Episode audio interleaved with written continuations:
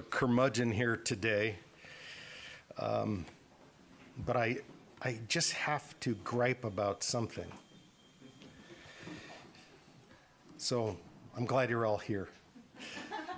I have a feeling that I'm not alone in this, but I just hate, loathe, detest just waiting. Waiting bothers me, which is explains at least in part why I cannot stand amusement parks. Did you know that if you visit the Magic Kingdom for a day, by the way, for which you will pay $105 if you're an adult, and if you're a child three through nine, $99. And since when has a 10 year old been an adult?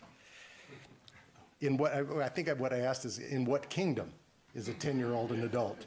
the magic. if you visit one day and visit the top five attractions in the park, according to thrilldata.com, you will spend an average, an average of 10 hours and 46 minutes in line. Or online to be grammatically correct, or on queue to be pedantic. I mean, this barely gives you time to wait on queue for food, which I personally find particularly distressing. This is not in my notes, but it just came to mind that at one time, Disney employed more queue theorists, PhDs, in lining up than any organization on earth. Their whole goal was to never let you see the end of the line. You never know how long the line is. Think about it if you've ever been there. You're always turning corners and being entertained and going around like this, and all you can see are about 30 people in front of you, but you never see the whole thing. They're messing with your brain. But just waiting, just waiting seems like such a waste of time that I could be spending doing something, just anything else.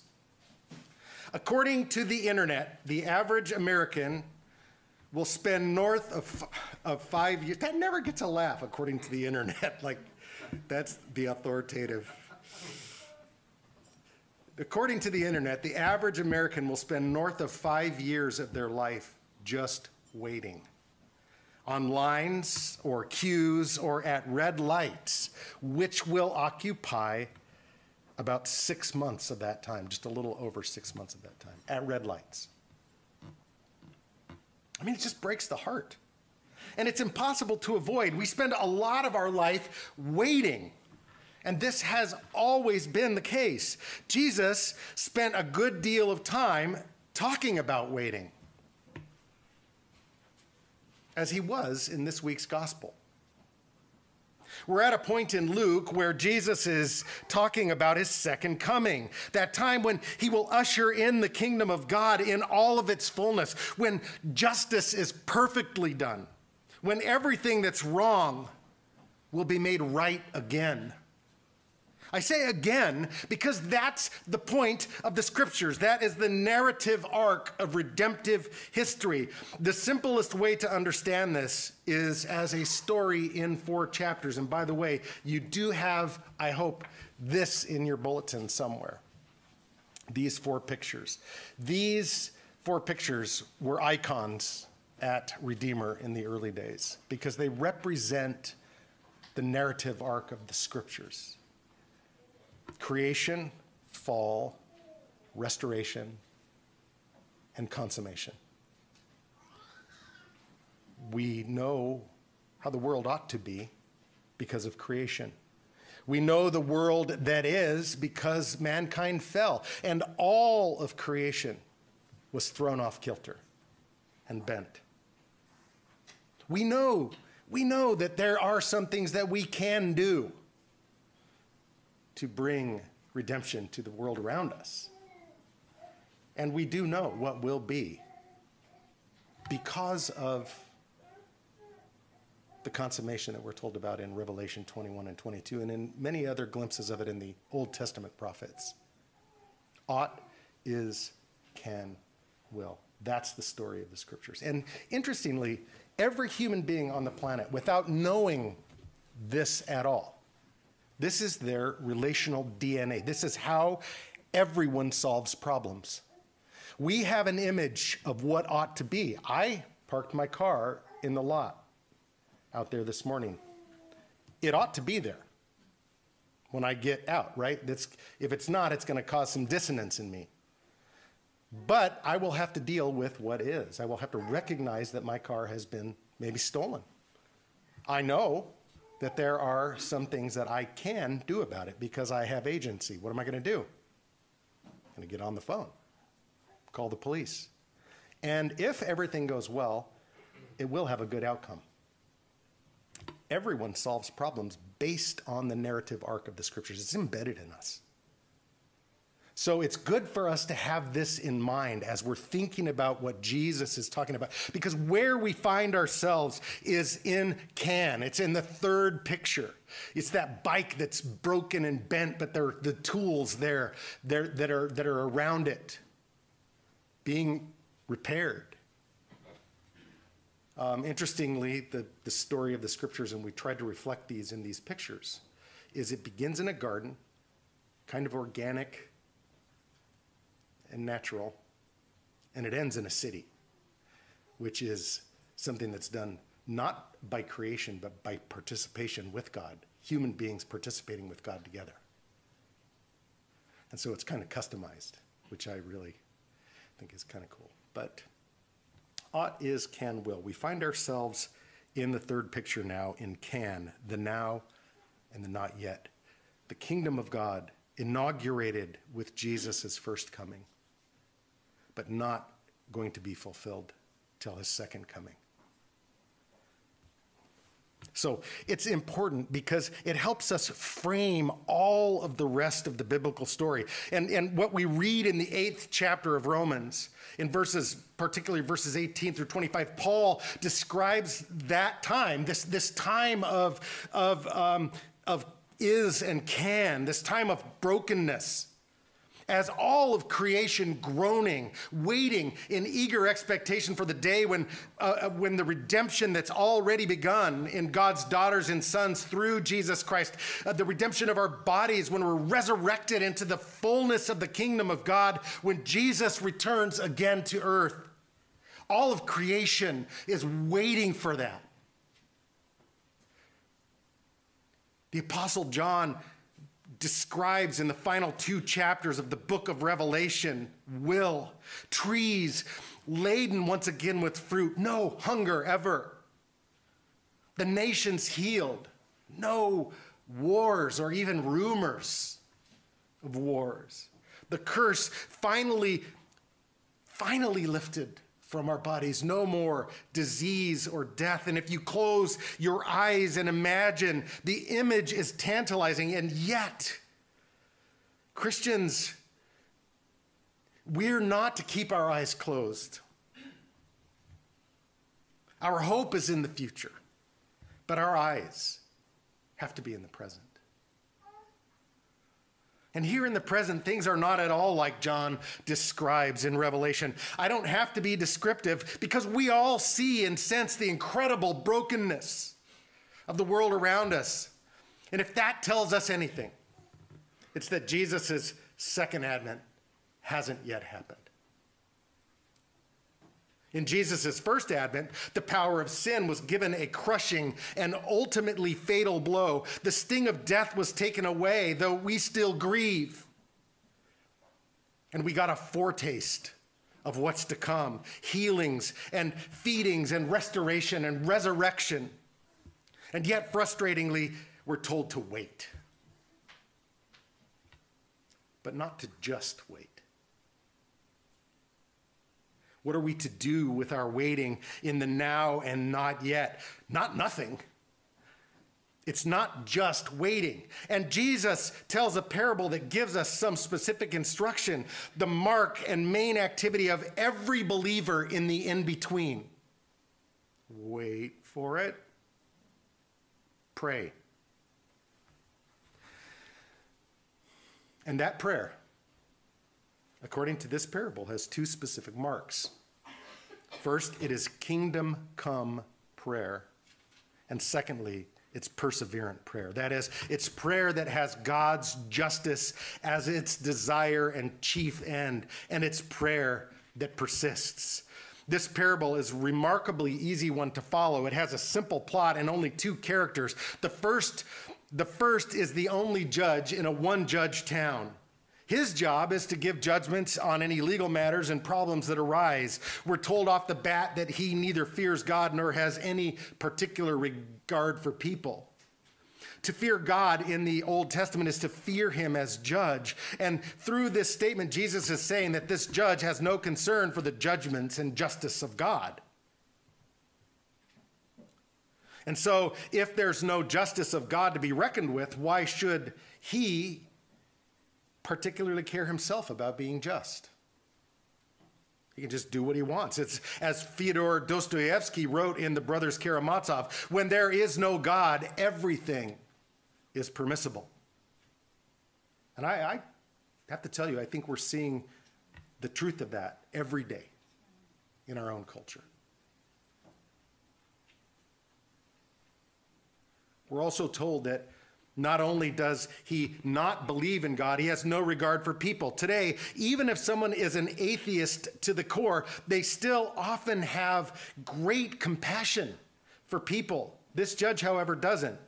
He's got only one good attribute that I can see in this parable, and that's that he's entirely consistent.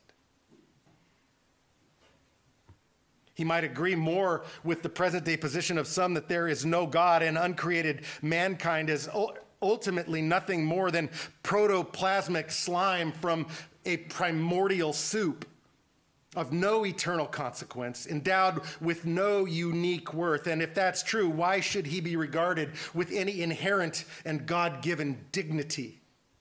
We see this being practically played out in, in the political arguments of our day, right and left, especially regarding the absolute most vulnerable, the unborn. But this disregard for human dignity and worth is not a new problem. So that's the judge, and that's his problem. Jesus then introduces us to the second person in the story, the justice seeker, the widow. And as a widow, she was considered amongst the most powerless of people. She had no social status to protect her. But we're told in Psalm 68 5 that as a widow, she has God Himself as her protector. In fact, God says that widows are a primary concern of his justice and mercy. And in the Old Testament, all kinds of laws were put into effect to protect them. This judge, however, could care less. So she tries to get justice, and he blows her off over and over and over. What was she to do? She had no money to grease his palms. She had no social clout to speed the wheels of justice. She had only one thing persistence, undaunted and undeterred persistence. And while we're told that the judge is himself persistent, he's no match for this woman. Eventually, he has to say to himself, Though I neither fear God nor respect man, yet because this widow keeps bothering me, I will give her justice so that she will not wear me out by her continual coming. And so he eventually grants her justice. So, up to this point, she's been unjustly treated by at least two people or institutions an unjust judge and someone Jesus simply calls her adversary. But she's been legitimately mistreated. But she would not allow herself to live as a victim.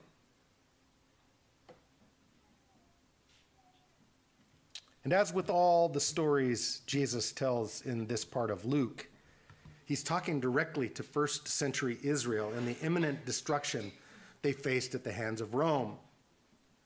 But also, as with all the stories Jesus tells in this part of Luke, it transcends that particularity and has something to teach us today as well. And in either case, this parable is about prayer, persistent and faithful prayer. But there's more to it because we shouldn't divorce the characteristic of the person praying from the content of their prayer. And the prayer of this persistent widow is for justice. The story is not intended to refer to prayer in general, as though we need to pester God for every need until he grudgingly responds. It's about a particular kind of persistent prayer for his justice. These prayers are to be kingdom come prayers, and they're to be faithful and persistent. Sure, I, I, mean, we all agree on that. But praying in general is something that's easy to talk about, but hard to practice. It's something most of us would vaguely say there's power in, but most of us lack the power to do it. Why is that? I bet there are lots of reasons, but let me offer you one that maybe you haven't thought about before. Much of the time, prayer finds its impetus in trouble. That is, we pray when we recognize the trouble we're in. Easy to pray then.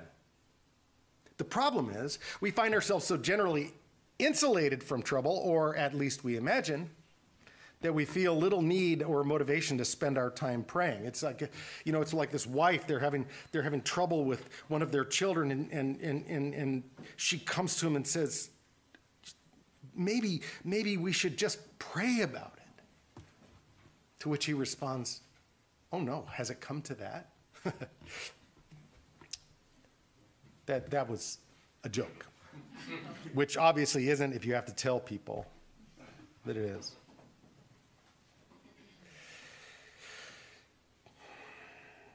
But this widow had one advantage over us. She knew she was in trouble. Eugene Peterson writes about prayer and this problem of not recognizing we're in trouble. The human condition, he writes, teeters on the edge of disaster. Human beings are in trouble most of the time, and those who don't know they're in trouble are in the worst trouble. He goes on to, he, he then quotes a friend who says, I only pray when I'm in trouble, and I'm in trouble all the time and goes on to say the secret of fulfilling St. Paul's injunction to pray without ceasing is primarily a watchful recognition of the trouble we're in. But we, we assume we're not in trouble. We imagine there are no problems facing us that we can't handle on our own if only we're determined enough. But that's only a case of imagination gone awry. We are in trouble not to panic anyone.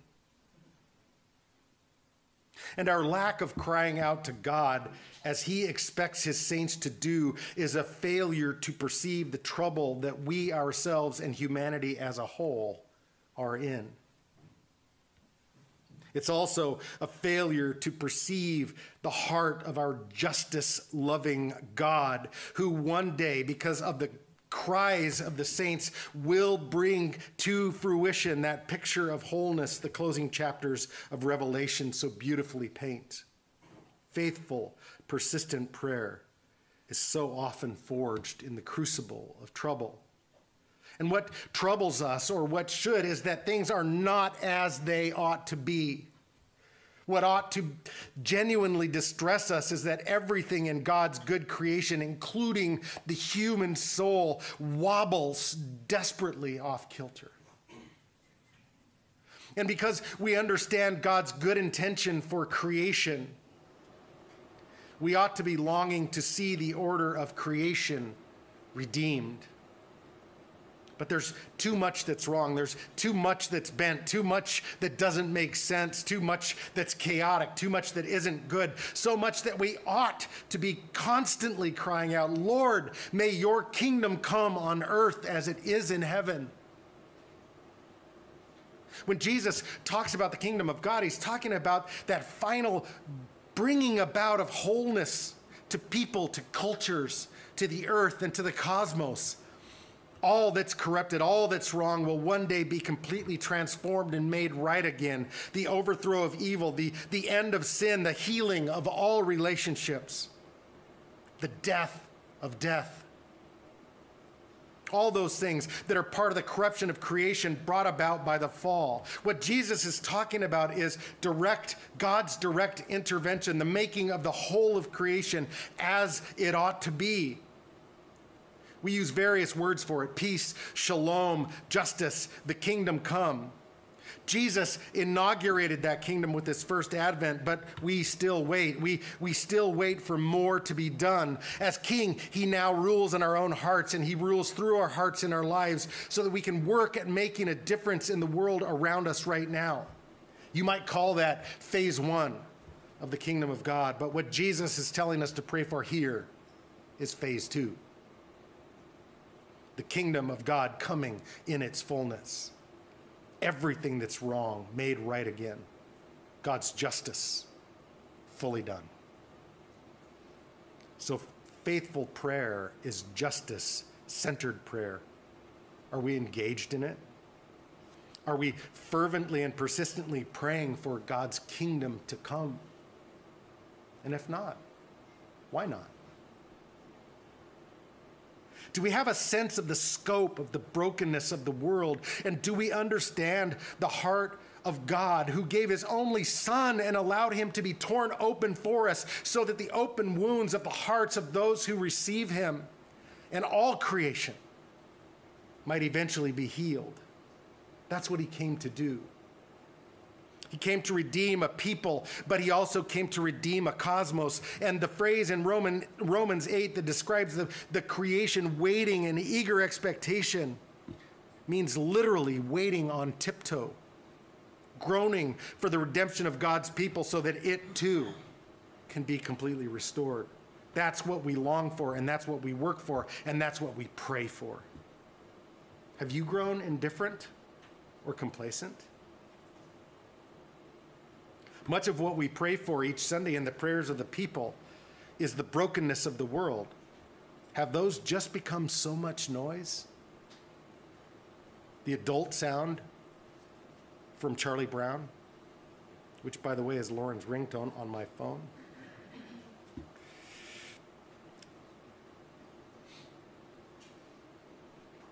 We have to always keep in mind that there are no rote prayers. There are only rote hearts. And when our hearts get rote, we have to deal with that. Are you praying these kinds of kingdom come prayers at home, or as you're walking or driving through the city, or as you're experiencing the dysfunction of a broken work culture? Is it your default? And if not, why not? Just one more thing. These aren't just kingdom come prayers, they're also persevering prayers. We're told here that Jesus told his disciples a parable to the effect that they should pray and never give up. But how do we do that in the face of the brokenness we see around us? How can we persevere and not just throw up our hands? How can we not give up on a world that seems so hell bent on destruction? And in anticipation of those obvious questions, Jesus gives us both a promise and a challenge in verse 8 of Luke 18. The promise, I tell you, he will give them justice and speedily. And the challenge, when the Son of Man comes, will he find faith on the earth? Now, some parables that we read are in the scriptures are parables of similarity. The prodigal son, the lost sheep, the lost coin. When we look at those parables, we are meant to say to ourselves, ah, so that's what God's like. Others are parables of contrast. When we look at them, we're meant to say, God is not like that at all. This is a parable of contrast. The lesson isn't, well, I guess if this unjust judge uh, eventually gave this widow justice after she nagged and nagged at him, then I guess if we nag and nag at God, he'll eventually get off his throne and do something about the problems we see around us. No. The lesson is if that widow can get justice from an unjust judge, how much more will our God, the God who loves justice, delight in giving justice to those who cry out for it persistently? And the answer is that he will give justice to them speedily. Will God remain unmoved? Jesus asks. Will the saints have long to wait? No, God will vindicate the saints, and it won't be long. And if a widow can get justice out of a corrupt judge, how much more will our longings for justice, for wholeness, be given to us by God?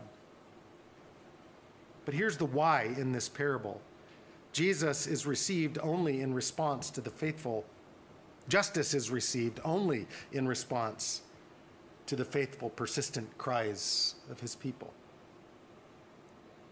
What we're told and promised by God is that our prayers do affect what takes place in the affairs of mankind and will hasten justice. So, prayer then becomes not just something you're supposed to do, but a mind blowing privilege and a grave and serious responsibility. It's not a mystical escape from the world, it's an intense historical engagement for the world. Finally, the last challenging words of this parable when the Son of Man comes, will he find faith on the earth? What does Jesus mean by that? I mean, does, does, does he mean, gee, I hope people will still believe in me by, that, by the time I get back? Candidly, I don't think he's that insecure. Does he mean, will the church still exist? Mm, I don't think he means that either. He said that he would build his church and the gates of hell would not prevail against it. I believe he's asking, will there be such a quality of faith in the hearts and minds of my people that they will still care about justice and continue to pray for it in light of everything that looks to the contrary of justice ever coming? Is that the quality of faith that will be present in my people? And if we fail to pray for justice, it seems to mean one of three things. Either our hearts are hard, God doesn't hear, or he hears and doesn't care. And if that's the case, we make him out to be even worse than the unjust judge himself. No, Jesus tells us, when I return, I will see that they get justice quickly, but I will I find that faith that still seeks it when I return. To be sure, that faith will be tried. There will be times when justice seems a long way off or too complex or impossible. It can even seem too long in coming. And so we wait. And while we wait, we pray. We pray for justice. And of course, we not only pray for justice, we work for it. Because to live in a way that's inconsistent with what one prays is hypocrisy. But even when we work for justice, we don't believe that it's ultimately going to be what changes the world that that is ultimately going to be what changes the world. We know from the scriptures that takes the work of God. And so, all of our work, making better cultures, and our tutoring, and our charity, and our feeding of people, as critical as these things are, as foretastes of the kingdom of God, will not ultimately bring about the kingdom of God. The thing Jesus says that will bring it about, and speedily, are the faithful, persistent, kingdom come prayers of his people. In the name of the Father, and of the Son, and of the Holy Spirit.